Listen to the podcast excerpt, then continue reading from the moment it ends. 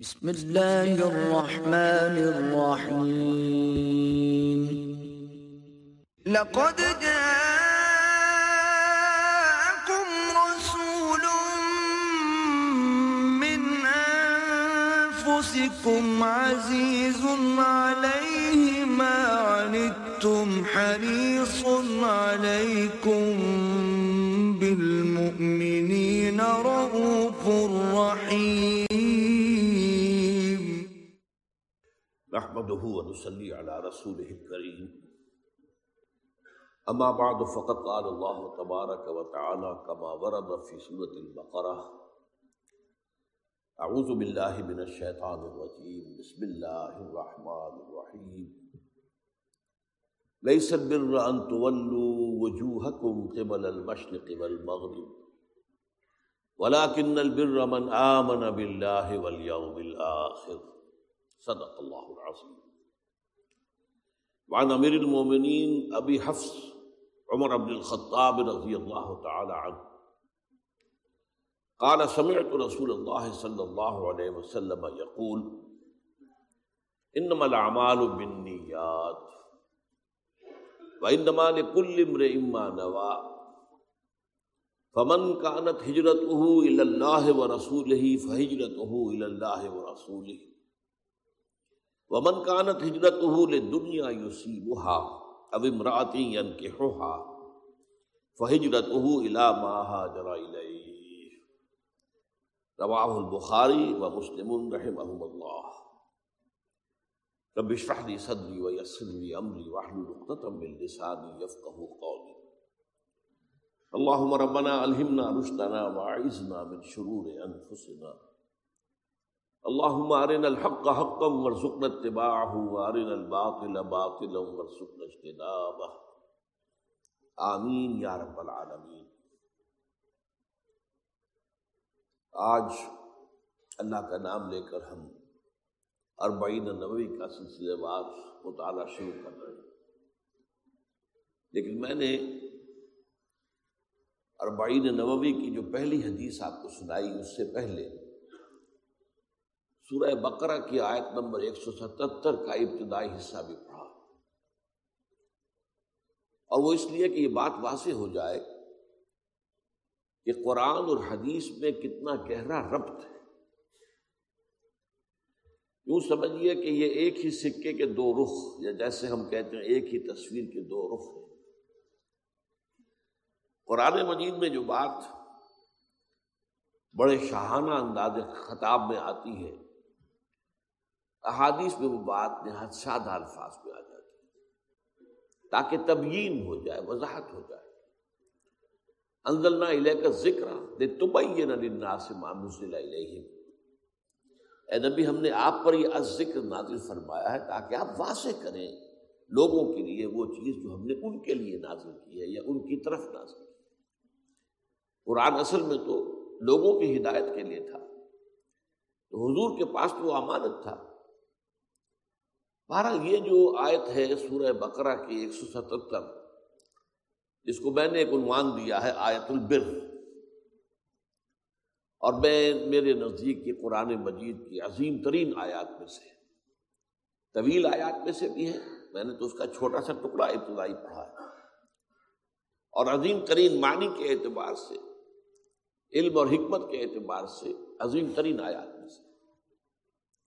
اس میں جو بات واضح کی گئی ہے وہ یہ ہے کہ عام طور پر لوگ نیکی کا جو تصور ذہنوں میں رکھتے ہیں، وہ عمل کے ظاہر کے اعتبار سے، یہ کام بڑا نیکی کا کام ہے۔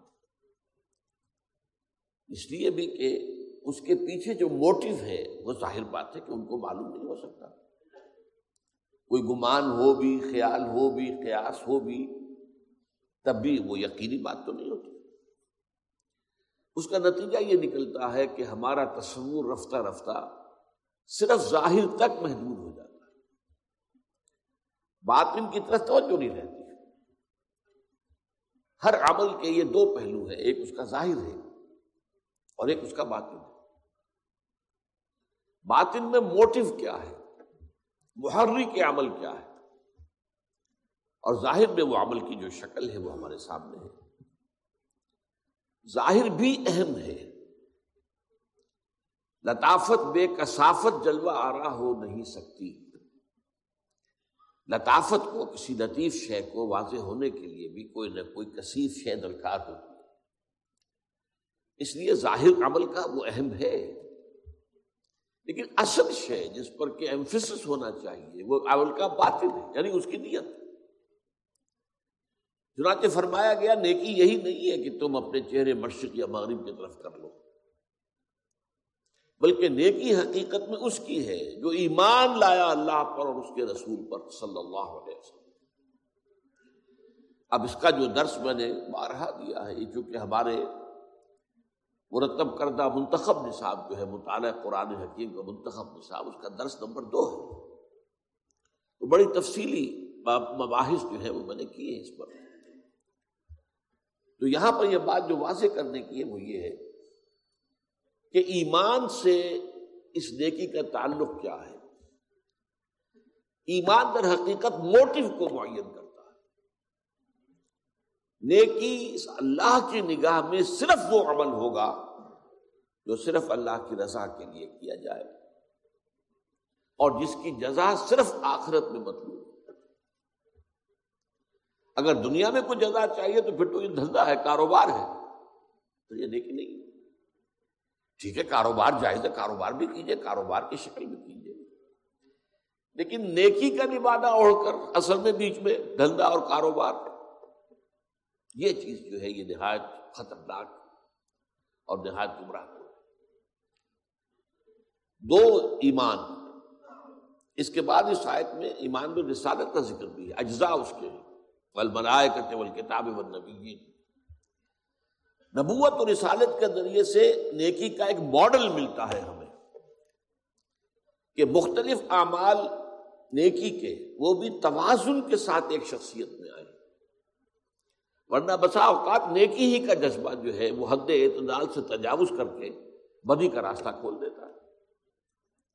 جو نیکی ہی کا جذبہ تھا جس نے دنیا میں رہبانیت کی شکل اختیار کر وہ رحبانیت ماں کتبنا علیہ یہ تو بدت تھی جو حضرت عیسیٰ علیہ السلام کے جو پیروکار تھے انہوں نے ایجاد کی. ہم نے تو یہ بات فرض نہیں کی تھی ان پر. اور حضور نے فرمایا لا رحبانیت فی الاسلام.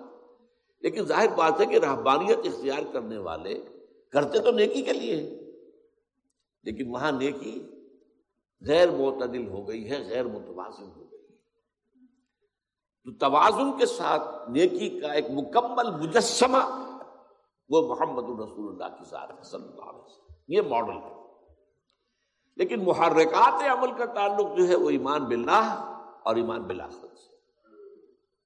نیکی کیا اسی لیے کی جائے کہ اللہ راضی ہو جائے اور نیکی اس لیے کی جائے کہ اخروی نجات حاصل ہو جائے اور جزا اس کی صرف آخرت کے ضرورت اب اس بات کو، اس حقیقت کو، اس سادہ حدیث کے اندر حضور نے بیان کیا اور اس حدیث کے بارے میں یہ بات جان لیجیے اکثر محدثین کرام نے جو اپنے مجموعے مرتب کیے ہیں، ان میں سب سے پہلے اس حدیث کا ذکر کیا۔ ہے اس کی وجہ کیا ہے؟ کہ محدثین بھی ایک عمل کر رہے تھے، ایک جد و جہد کر رہے تھے، ایک محنت کر رہے تھے۔ حضور صلی اللہ علیہ وسلم کی احادیث کی جم و تدوین بہت بڑی دیکھی تھی۔ پھر اس پر جرو تعدیل، اس کے اندر بڑے خطرات تھے۔ کسی شخص کی ایسی روایت قبول نہ کر لی جائے کہ جس کے اندر فتنے کا اندیشہ ہو، جس نے کہ جھوٹ موٹ گھڑ کر کوئی بات جو ہے حضور کی طرح منسوخ کر دی۔ تو بڑی محنت طلب، مشقت طلب جد و جہد تھی۔ اس میں بھی اصل شے ان کے نزدیک جو ہے وہ نیت کا معاملہ ہے۔ یہاں اسی لیے اس حدیث کو سب سے پہلے لاتے ہیں کہ اس کے، اس مجموعے کے مرتب کرنے میں اللہ کرے کہ ہماری نیت میں سوائے اللہ کی رضا اور آخرت کی جزا کے اور کوئی شے شامل نہ ہو جائے۔ اب اس حدیث کے راوی ہے امیر المومنین ابی حفظ حضرت حفصہ رضی اللہ تعالی عنہ، حضرت عمر کی صاحبزادی تھی اور حضور کی زوج محترمہ۔ تو ابو حفظ گویا کہ کنیت ہے حضرت عمر کی۔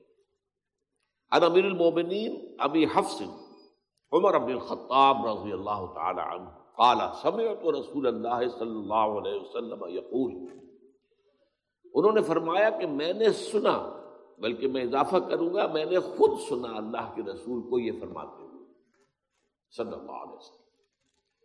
اصل میں بعض اوقات روایت شروع ہو جاتی ہے ان فلاں اب ان ان سے روایت کیا گیا۔ اب یہ یقین سے نہیں کہا جا سکتا کہ انہوں نے یہ خود حضور سے سنا۔ یہ بھی تو ہو سکتا ہے کسی اور صحابی نے انہیں سنا دیا ہو۔ لہذا براہ راست وہ خود سامنے نہ ہو ہو سکتا امکان۔ جب ان سے بات ہو جائے گی صرف، تو پھر وہ بات کافی نہیں ہوگی۔ یہاں یہ ہے کہ فرمایا کہا سمے تو رسول اللہ صلی اللہ علیہ وسلم میں نے خود سنا اللہ کے رسول صلی اللہ علیہ وسلم کو فرماتے ہوئے۔ اب یہ متن ہے آگے جو حدیث کا۔ ان نمل اعمال و بنیات اعمال کا دار و مدار نیتوں پر ہے۔ یہاں اگرچہ اعمال کا لفظ جو ہے عام آدمی سمجھے گا کہ عام ہے، عمل نیکی کا، بدی کا نہیں۔ عربی زبان میں جو دو لفظ ہیں، عمل اور فعل۔ فعل کی جمع افعال، عمل کی جمع اعمال۔ ان کے استعمال میں یہ فرق ہے قرآن و حدیث کے حوالے سے اگر ہم سمجھیں کہ عمل کہتے ہیں اس کام کو جس میں مشقت لگتی ہو، محنت، طلب ہو، جس کے بعد انسان تکان محسوس کرے۔ اسی لیے قرآن مجید میں عاملت الناصبہ، بعض چہرے ہوں گے قیامت کے دن جن پر تکان تاری ہوگی اس لیے کہ وہ ایگزاسٹڈ ہوں گے۔ اس کے لیے لفظ ہے عاملت الناصبہ تسلا نار الحامیہ۔ اور یہ وہ لوگ ہوں گے کہ جو دہکتی ہوئی آگ کے اندر، تپتی ہوئی آگ کے اندر داخل ہو تو یہاں اصل میں گفتگو جو ہے، وہ نیکی کے بارے میں ہو رہی ہے۔ اعمال، چنانچہ میں بعض آیات آپ کو اور بھی سناؤں گا۔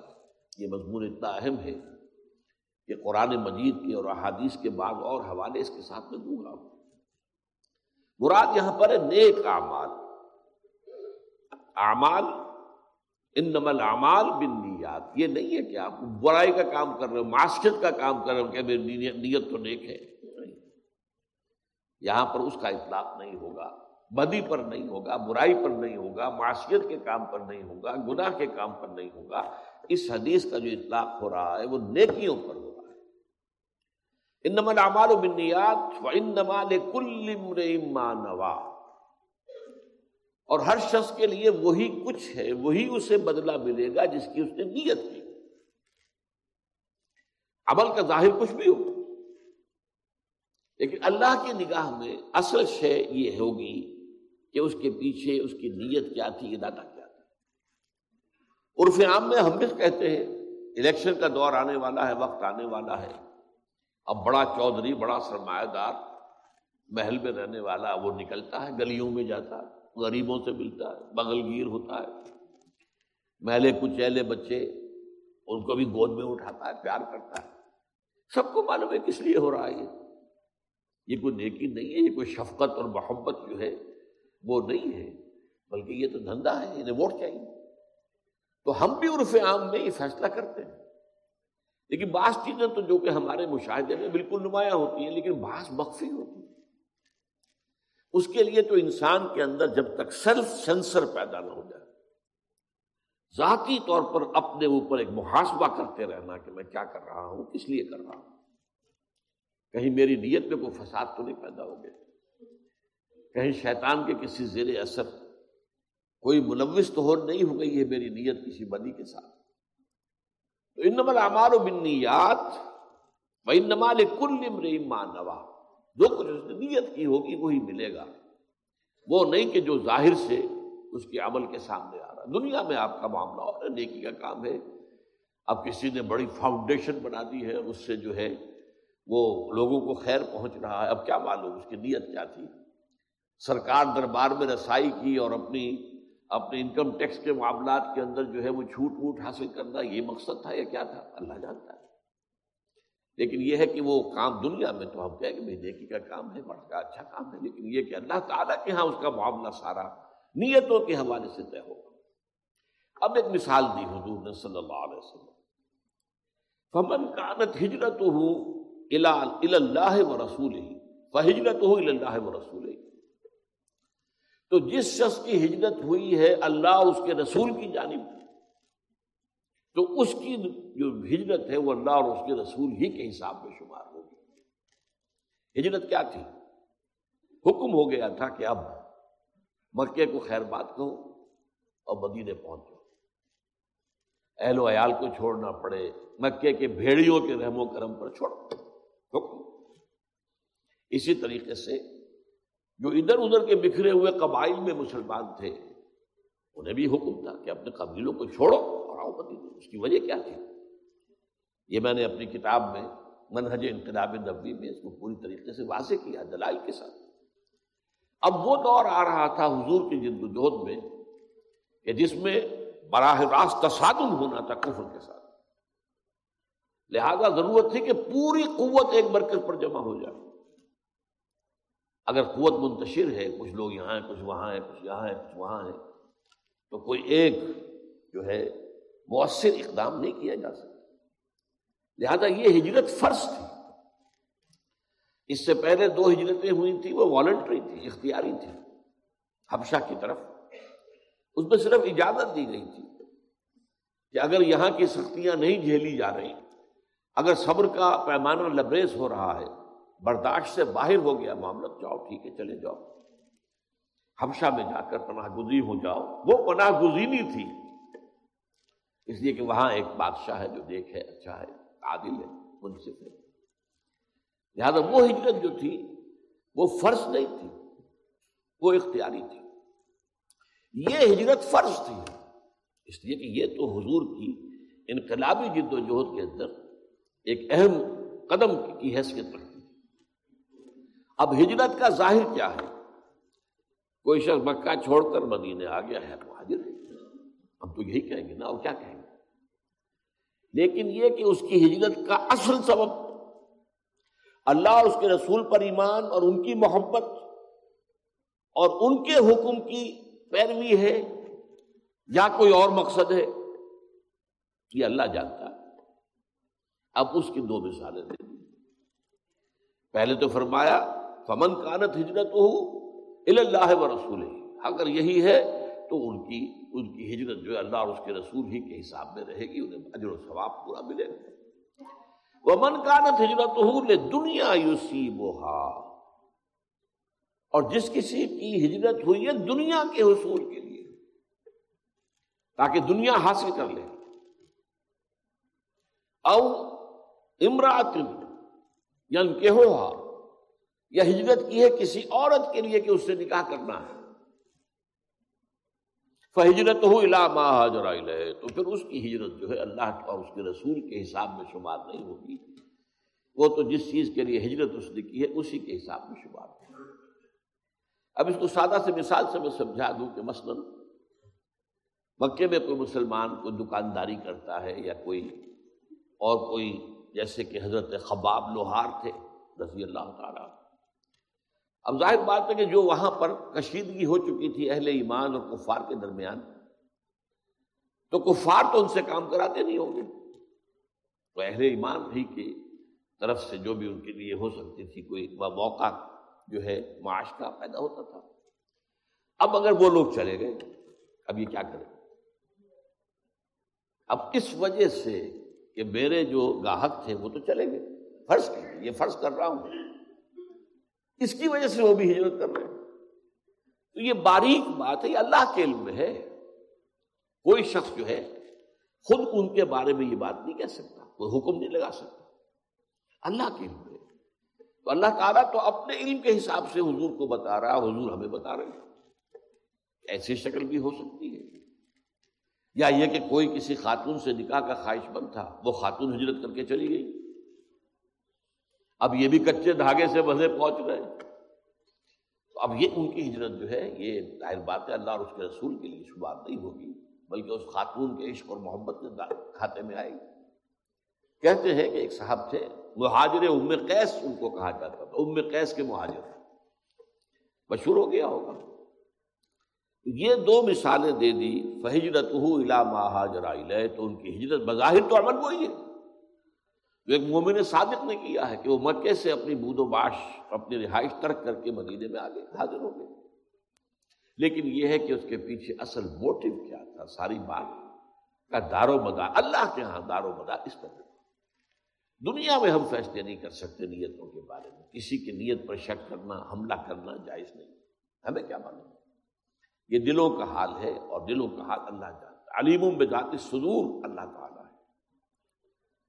وہ جو فرمایا گیا کہ ان اللہ لا ينظر الى صورکم ولا الى اموالکم ولكن ينظر الى قلوبکم واعمالکم اللہ تمہاری صورتوں اور مالوں کو نہیں دیکھتا، وہ تمہارے دلوں کو دیکھتا ہے اور تمہارے اعمال کو دیکھتا ہے۔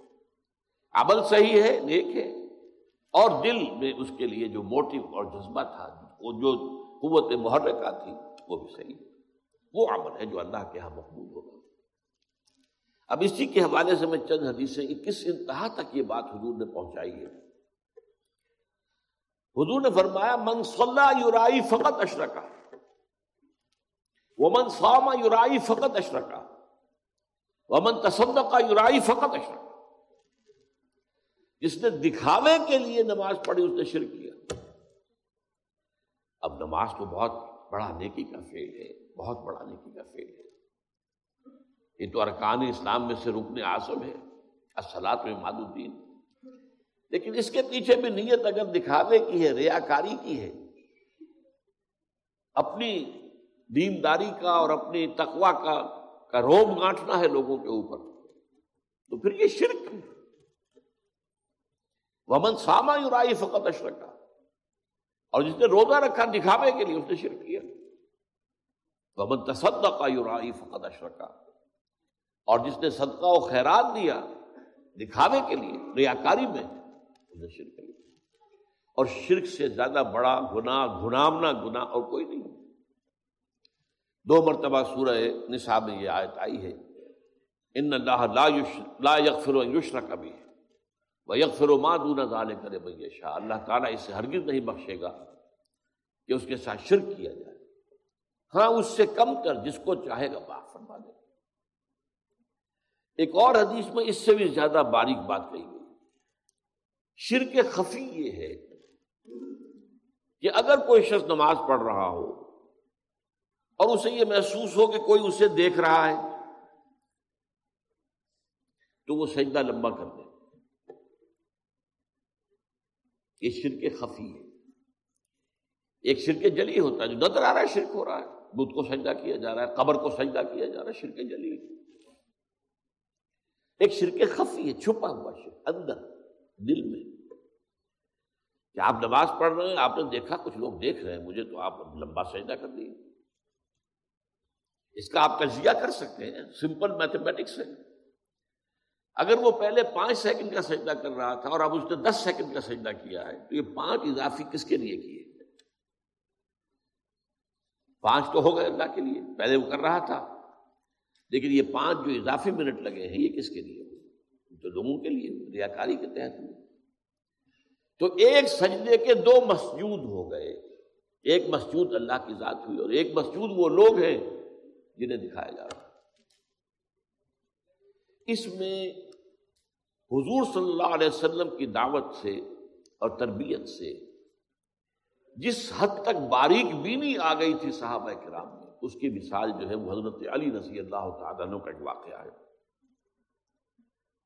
این جنگ میں ایک شخص سے دو بدو مقابلہ ہوا۔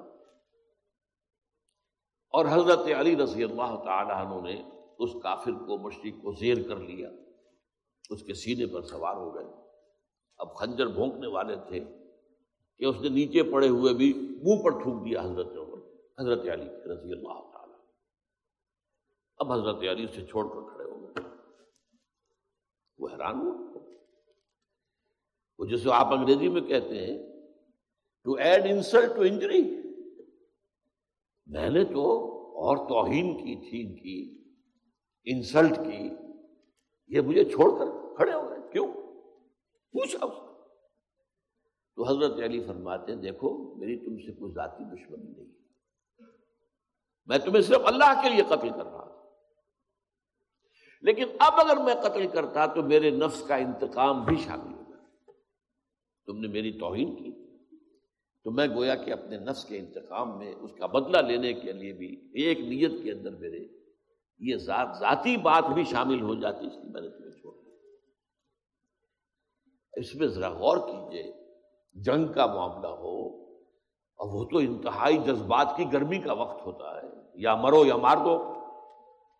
اس حالت میں بھی نگاہ رہے اپنی دل کے اوپر اور اپنی نیت کے اوپر۔ یہ کمال ہے تربیت کا محمد رسول اللہ صلی اللہ علیہ وسلم۔ اب یہ مضمون قرآن مجید میں تین جگہ آیا ہے بڑے حسین تنصیلوں کے پیرائے میں۔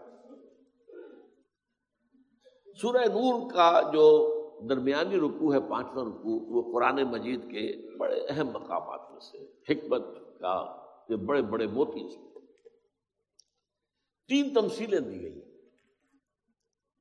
پہلے ایک مومن صادق کی، کہ اس کے دل میں نور ایمان ہوتا ہے۔ اور یہ نور ایمان دو نوروں سے مل کر امتزاج سے بنا ہے۔ نور فطرت اور نور وحی۔ نور نور۔ پھر اس کی شخصیت کی جھلک دکھائی گئی، اس کے اعمال کیسے ہوتے ہیں۔ ایک دوسری مثال دی گئی، ایک ایسے شخص کی جس کے دل میں ایمان تو نہیں ہے لیکن کچھ وہ نیکی کے کام کرتا ہے۔ کھانا کھلاتا ہے، غریبوں کو، مساکین کو کچھ اور کرتا ہے۔ اس کی مثال کیا ہے؟ ایمان کے بغیر یہ کام جو کر رہا ہے اس کا اب وہ اگر فرض کیجیے، قیامت کے دن جب باس بعد موت ہو جائے گا، تو اسے یاد آئے گا ہاں میں نے نیکیاں بھی بہت کی تھی، مجھے کچھ نہ کچھ اجر تو یہاں ملنا چاہیے۔ اس کی تمثیل ہے جو میں آپ کو سنانا چاہتا ہوں۔ ولدین کفرو اعمال کا سراب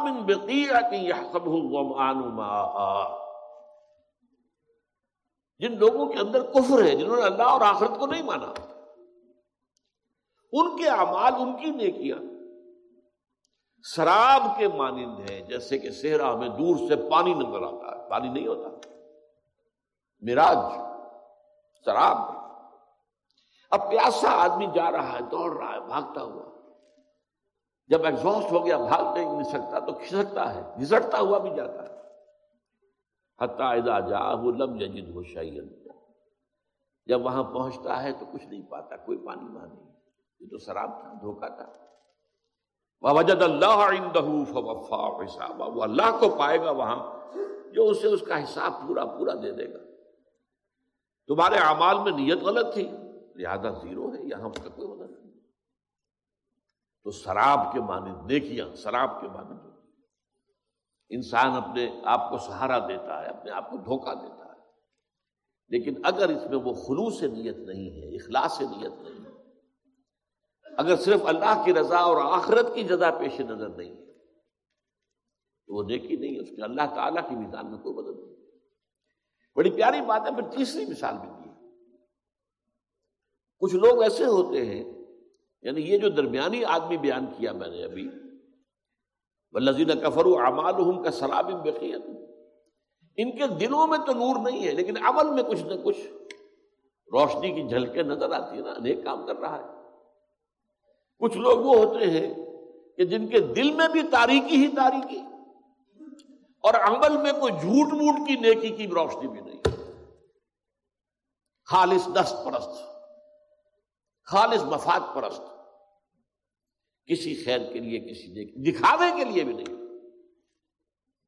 ان کو کہا گیا ہے ظلمات فوق باس ایک انتہا پر نور علا نور نور پر نور۔ وہ مومنین صادقین، جن کا باطن منور ہے، پورے ایمان سے۔ اور ظاہر مزین ہے آبان صالحہ سے۔ نور علا نور۔ اللہ رب جعلنا منہم۔ اللہ ہم سب کو ان میں شامل ہونے کی توفیق عطا فرما ایک وہ ہے کہ جن میں وہ ایمان تو ہے نہیں۔ ظاہر جو ہے، کچھ ملمے کی نیکی ہے، ملمے ملمے کی چمک ہے، تو وہاں بہرحال اجر و ثواب نہیں ہوگا۔ تو شراب کے مانند ہوگی اس کی نیکیاں، اس کے اعمال۔ وہ امید میں آگے بڑھے گا گس تک پہنچے گا، لیکن وہاں تو اللہ اس کا حساب چکانے کے لیے موجود ہوگا۔ اور تیسرے وہ او کا ظلمات فی بحر اللجی یخشاہ موجود من فوقه موجود من فوقه صحاب۔ ظلمات بعضها فوق بعض۔ اندر بھی تاریخی ہی تاریخی اور عمل میں کوئی جھوٹ موٹ کی نیکی کی چمک بھی نہیں۔ اچھا دوسرا مقام ہے سورہ ابراہیم، آیت نمبر اٹھارہ۔ مسل الزین کفر ہوں بے رب اعمال ہوں کا رماد نشتدت بہری ہو فی یوم آصف لا يقدرون مما كسبوا على شيء ذلك هو الضلال البعید اس قدر خوبصورت یہ تمثیلیں ہیں یہاں پر۔ فصاحت اور بلاغت کی معراج ہے۔ کلام الملوک کے ملوک الکلام ہے، اللہ کا کلام ہے۔ وہ لوگ جنہوں نے کفر کیا، اللہ اور آخرت پر ان کا ایمان۔ کیا اعمالہم، ان کی نیکیاں جو ظاہر میں نیکیاں نظر آتی ہیں، ان کے اعمال۔ ان کی مثال ایسے ہے کراماد کہ جیسے راک کا ایک ڈھیر ہو۔ اشتدا بہر فی یومن آصف ایک جھکڑ والے دن، وہ ہوا تیزی سے چلے اور راک کو بکھیر دے۔ کوئی وجود نہیں ہے اس کا فرمایا، لا یقترون مما کسب والا شے وہ جو کچھ انہوں نے کمائی کی تھی اپنے خیال میں، نیکیاں کمائی تھی، نیک امال کیے تھے، ان میں سے کسی کے اجر و ثواب پر انہیں قدرت حاصل نہیں ہوگی، کچھ نہیں ملے گا، کوئی فائدہ نہیں ہوگا۔ اس لیے کہ وہ سب دکھاوے کی نیکیاں تھی ریاکاری کی نیکیاں تھی ایمان کے موٹو سے خالی تھی مسن الزین کفرو اعمال کفرو میں رب نہیں اعمال ہوں کرامات ہو فی یوم عاصف. لا يقدرون مما كسبوا على شيء. ذلك هو الضلال البعید اب اس میں آخری جو تمثیل ہے یہ سورہ فرقات میں آئی. یہ تو ایک عجیب ورلڈ پکچر جسے کہنا چاہیے، الفاظ میں ایک چیز کا کی تصویر بنا دینا. اور نقشہ کیا ہے؟ وَقَدِمْنَا إِلَى مَا عَمِلُوا مِنْ عَمَلٍ فجالنا حبا منصورا انہیں کفار کا ذکر ہو رہا ہے کہ انہوں نے اپنے خیال میں بڑے بڑے اعمال کیے ہوئے تھے۔ بڑے غریبوں کو کھانے کھلائے تھے، جیسے کہ ابو جہل نے کہا تھا۔ جب اس سے کہا گیا کہ کیا تمہارے خیال میں محمد جھوٹ بول رہے ہیں؟ صلی اللہ علیہ وسلم۔ یہ دعویٰ کر رہے ہیں کہ ان کے پاس وہی آئی ہے، وہ اللہ کے نبی ہے کیا جھوٹ بول رہے کہا، نہیں، انہوں نے کبھی جھوٹ نہیں بولا. تو پھر مانتے کیوں نہیں؟ اس نے کہا، ہمارا اور بنو ہاشم کا ایک مقابلہ چل رہا تھا۔ انہوں نے غریبوں کو کھانے کھلائے، ہم نے ان سے بڑھ کر کھانے کھلائے۔ انہوں نے حاجیوں کی خدمت کی، ہم نے ان سے بڑھ کر خدمت کی۔ تو ابھی تک تو ہم کندھے سے کندھا ملا کر آ رہے ہیں۔ اب ان کی نبوت مان لیں۔ ظاہر بات ہے، محمد کون ہے؟ صلی اللہ علیہ وسلم۔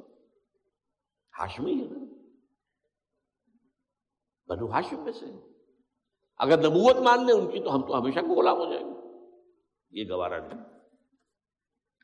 تو ان کے یہاں نیکی جو ہے وہ باہمی مسابقت میں بھی دکھاوے کے اندر بھی تو نیکی کے اندر ہوتا۔ آگے سے ایک دوسرے سے آگے نکلنا۔ تاکہ زیادہ شہرت ہو جائے، زیادہ تعریف ہو، زیادہ ڈنکے بچ جائیں ان کی سخاوت کے، ان کی نیکی کے۔ تو یہاں فرمایا قدم نہ عمل۔ یہاں من عمل کا لفظ جو آیا ہے۔ وہ اس اعتبار سے سمجھ لیجیے کہ تنقیر جو ہے نکرا تنقیر تفخیم کے لیے۔ وہ جو بڑے بڑے عمل انہوں نے کیے ہوں گے، ہم آگے بڑھیں گے ان کی طرف، ان اعمال کی طرف۔ اس میں نقشہ جو ہے وہ سمجھ لیجیے، جیسے فٹ بال کھیلنے والا، بلا تشبیح بلا تشبیح میں بات سمجھانے کے لیے کہہ رہا ہوں۔ وہ دوڑ کر آتا ہے، ہٹ لگاتا ہے، کک کرتا ہے بال کو۔ اسی طریقے سے قدم نہ علامہ عامل ہم آگے بڑھیں گے ان کے اعمال کی طرف۔ اور وہ امالین بڑے بڑے اعمال ان کے خیال میں بڑی نے کیا پجالنا ہو حبام منصورا۔ ہم اسے کر دیں گے گرد و غبار پھیلا ہوا۔ پھیل گئی، جیسے وہ راکھ منتشر ہو گئی، یہ گرد و غبار منتشر۔ یہ تین تمثیلیں جو ہیں قرآن مجید میں اس ریاکارانہ نیکی کے لیے۔ اور ان سب کے لیے سادہ ترین تشریح اور تفصیل اور طبیعین وہ حضور کی حدیث ہے اور یہی رشتہ میں آپ کو سامنے لانا چاہتا تھا کہ قرآن اور حدیث کا رشتہ کیا ہے؟ تعلق کیا ہے؟ ان نمل اعمال و بنیات و ان نمال کل مانوا فمن کانت ہجرت ہو اللہ و رسول ہی فجرت ہو اللہ و رسول ومن کانت ہجرت ہو دنیا یوسیب ہا مراتی کے ہوا فجرت ہو علامہ اب اس گفتگو سے آج کی ایک بہت اہم مسئلہ جو ہے وہ بھی حل ہوتا۔ ہے ہمارے نوجوان پوچھتے ہیں، یہ جو کفار اتنے بڑے بڑے نیکی کے کام کرتے ہیں، تو کیا انہیں کوئی اجر و ثواب نہیں ملے گا؟ یہ ہندو پن کے کام کرتا۔ اسے پن کہتے تھے، وہ ثواب کا کام۔ اب ایک شخص تھا گنگا رام اس نے اتنا بڑا اسپتال بنا دیا۔ ظاہر بات ہے کہ عام آدمی تو متاثر ہوتا۔ یا یہ کہ یورپینس ہیں امریکنس ہیں، انگریز ہیں، عیسائی ہیں، وہ بھی بڑے کام کرتے ہیں، ادارے قائم کرتے ہیں۔ بڑے نیکی کے کام، بڑے بڑے کام۔ تو ان کے اعمال کی کوئی قدر و قیمت نہیں ہوگی۔ یہ مسئلہ حل ہو گیا۔ وہ کیوں کرتے ہیں؟ یہ سوچنا پڑے گا۔ اگر وہ اللہ کو نہیں مانتے، آخرت کو نہیں مانتے، تو پھر کوئی اور موٹو ہے؟ کوئی دکھاوا ہے، کوئی ریاکاری ہے، کوئی شہرت کا حصول ہے، کوئی سرکار دربار میں رسائی کا اس کو ذریعہ بنانا ہے؟ کوئی نہ کوئی چیز تو ہوگی۔ انسان کا کوئی عمل جو ہے بغیر کسی مقصد اور نیت کے تو نہیں ہوتا۔ فرض کیجیے، آپ یہ کہیں کہ فرض کیجیے ایک شخص خدا کو بھی مانتا ہے۔ اور آخرت کو مانتا، رسول کو نہیں مانتا۔ سوال یہ ہے کہ کیوں نہیں مانتا؟ ایک ایسے شخص کا معاملہ تو مختلف ہو جائے گا جس تک رسول کی دعوت پہنچی نہیں۔ اس کا معاملہ جو ہے وہ اگر توحید پر قائم ہو اور آخرت کو مانتا ہو تو اللہ تعالی کہ ہاں اس کے اعمال قبول ہو جائیں گے۔ کیونکہ رسالت کا پیغام پہنچا ہی نہیں۔ اب حضور کے زمانے میں آپ کو معلوم ہے، پیغام تو ابھی صرف عرب کی حدود تک پہنچا تھا۔ یا اس کے بعد آپ نے خطوط لکھے تھے، صرف بادشاہوں کو لکھے تھے، عوام تک تو نہیں گئے تھے۔ یا پھر فتوحات کے بعد جو ہے، وہاں کے لوگوں نے اسلام کو بھی سمجھا، اسلام کو دیکھا، مسلمانوں کو دیکھا، اسلام کی برکات کو دیکھا۔ لیکن چین میں رہنے والوں تک تو کچھ نہیں ہوا تھا۔ لہذا وہ لوگ جو ہے مستثنا ہوں گے، ان کا علیحدہ معاملہ ہے، ان سے توحید پر معاملہ ہو لیکن جن تک پیغام پہنچ گیا ہو فرض کیجیے یہ بات ہی پہنچی ہے کہ محمد نام کے ایک شخص صلی اللہ علیہ وسلم گزرے ہیں جنہوں نے نبوت کا دعویٰ کیا۔ تو اگر کوئی حق پرست ہوگا تو تحقیق کرے گا، بیٹھا نہیں رہے گا۔ وہ اپنے طور پر تحقیق کرے گا، معلوم کرے گا۔ تو حق کی اگر طلب ہے، ہدایت کی اگر اگر کوئی ہدایت کا جویا ہے، متلاشی ہے، تو وہ لازمن اللہ اسے پہنچا دے گا۔ وہ نذیر جہاد فینا نہ جیسے حق کی طلب میں حضرت سلمان فارسی رضی اللہ تعالیٰ انہوں نے کتنی محنت کی ہے، کتنی جد و جہد کی ہے۔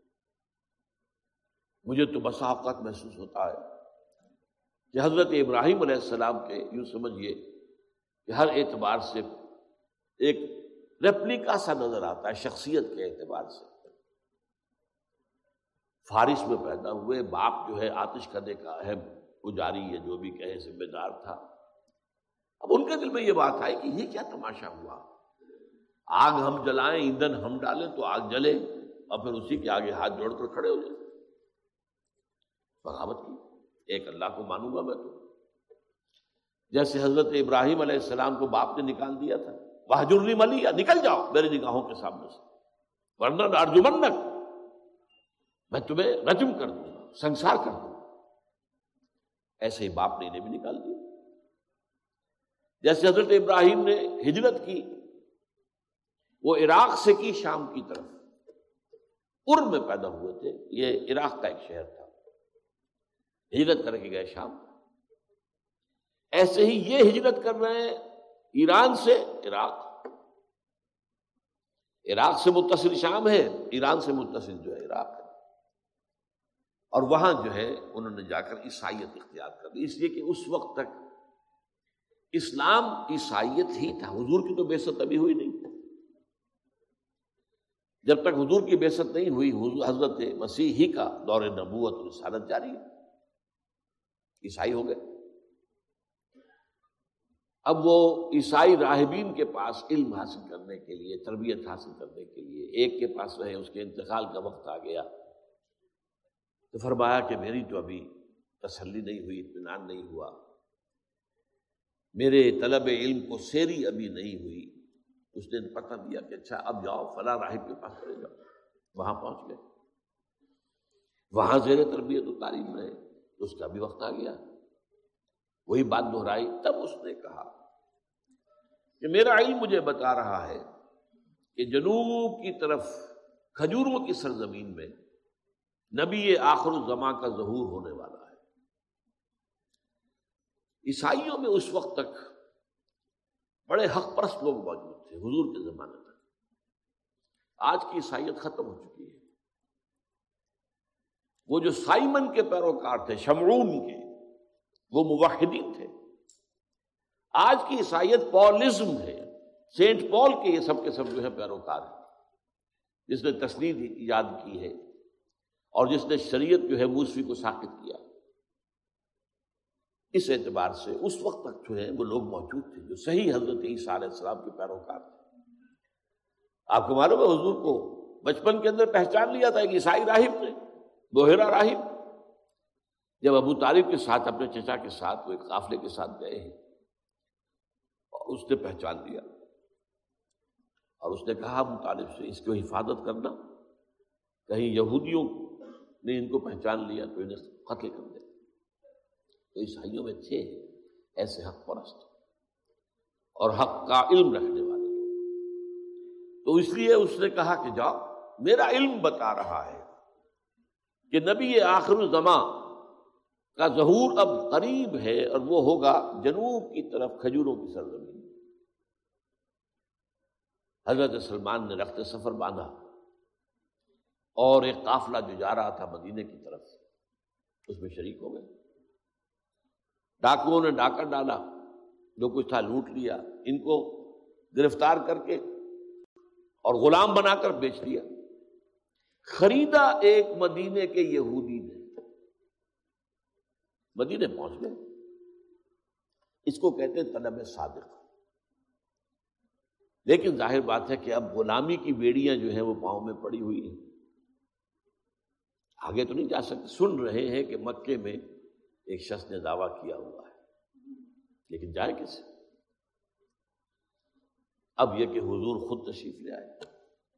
ہجرت فرما کر۔ میں کہا کرتا ہوں کہ یہاں کنواں جو ہے وہ چل کر پیاسے کے پاس گیا۔ حضور پہنچے صلی اللہ علیہ وسلم۔ اب انہوں نے اپنے مالک سے کچھ کھجوریں حاصل کی اور لے کر پہنچ گئے حضور کی خدمت میں۔ آپ نے پوچھا ہے کیا ہے؟ کہ صدقہ ہے، آپ کے لیے لایا ہوں۔ میں صدقہ میں نہیں لیتا۔ یہ غریبوں کا حق ہے، تقسیم۔ اور یہ بات بتائی تھی اسی راہب نے کہ یہ ان کی جو نشانی ہوگی، صدقہ قبول نہیں کریں گے، ہدیہ قبول کر لیں۔ گے کچھ دنوں کا بیچ ڈال کے پھر پھر کچھ کھجوریں لی۔ پھر پہنچے کیا ہے؟ یہ ہدیہ ہے آپ کے لیے۔ ہاں، ہدیہ قبول ہے۔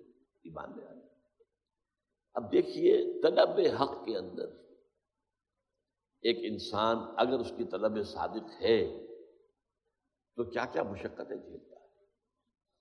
لہذا اگر کوئی شخص جس تک اس محمد الرسول اللہ کا پیغام پہنچ چکا ہو اور پھر وہ ایمان نہ لائے تو یا تو وہ کسی عصبیت جاہلی کے اندر مبتلا ہے، اپنے زوم میں مبتلا ہے اور یا یہ ہے کہ اس کے اندر طلب صادق اور طلب حق جو ہے وہ موجود نہیں بہرحال آج کی اس حدیث کے حوالے سے چند باتیں آپ کے سامنے آ گئی ہیں۔ اللہ تعالی ہمیں بھی توفیق دے کہ ہمارے تمام اعمال ان میں خلوص اور اخلاص ان کی روح جو ہو، وہ خلوص اور اخلاص ہو۔ اس میں اللہ کی رضا ہمارے پیش نظر ہو اور صرف آخرت کی جزا اور فلاح۔ اقول قولی حاضہ وسطر اللہ لی ولکم ولسائر المسلمین والمسلمات.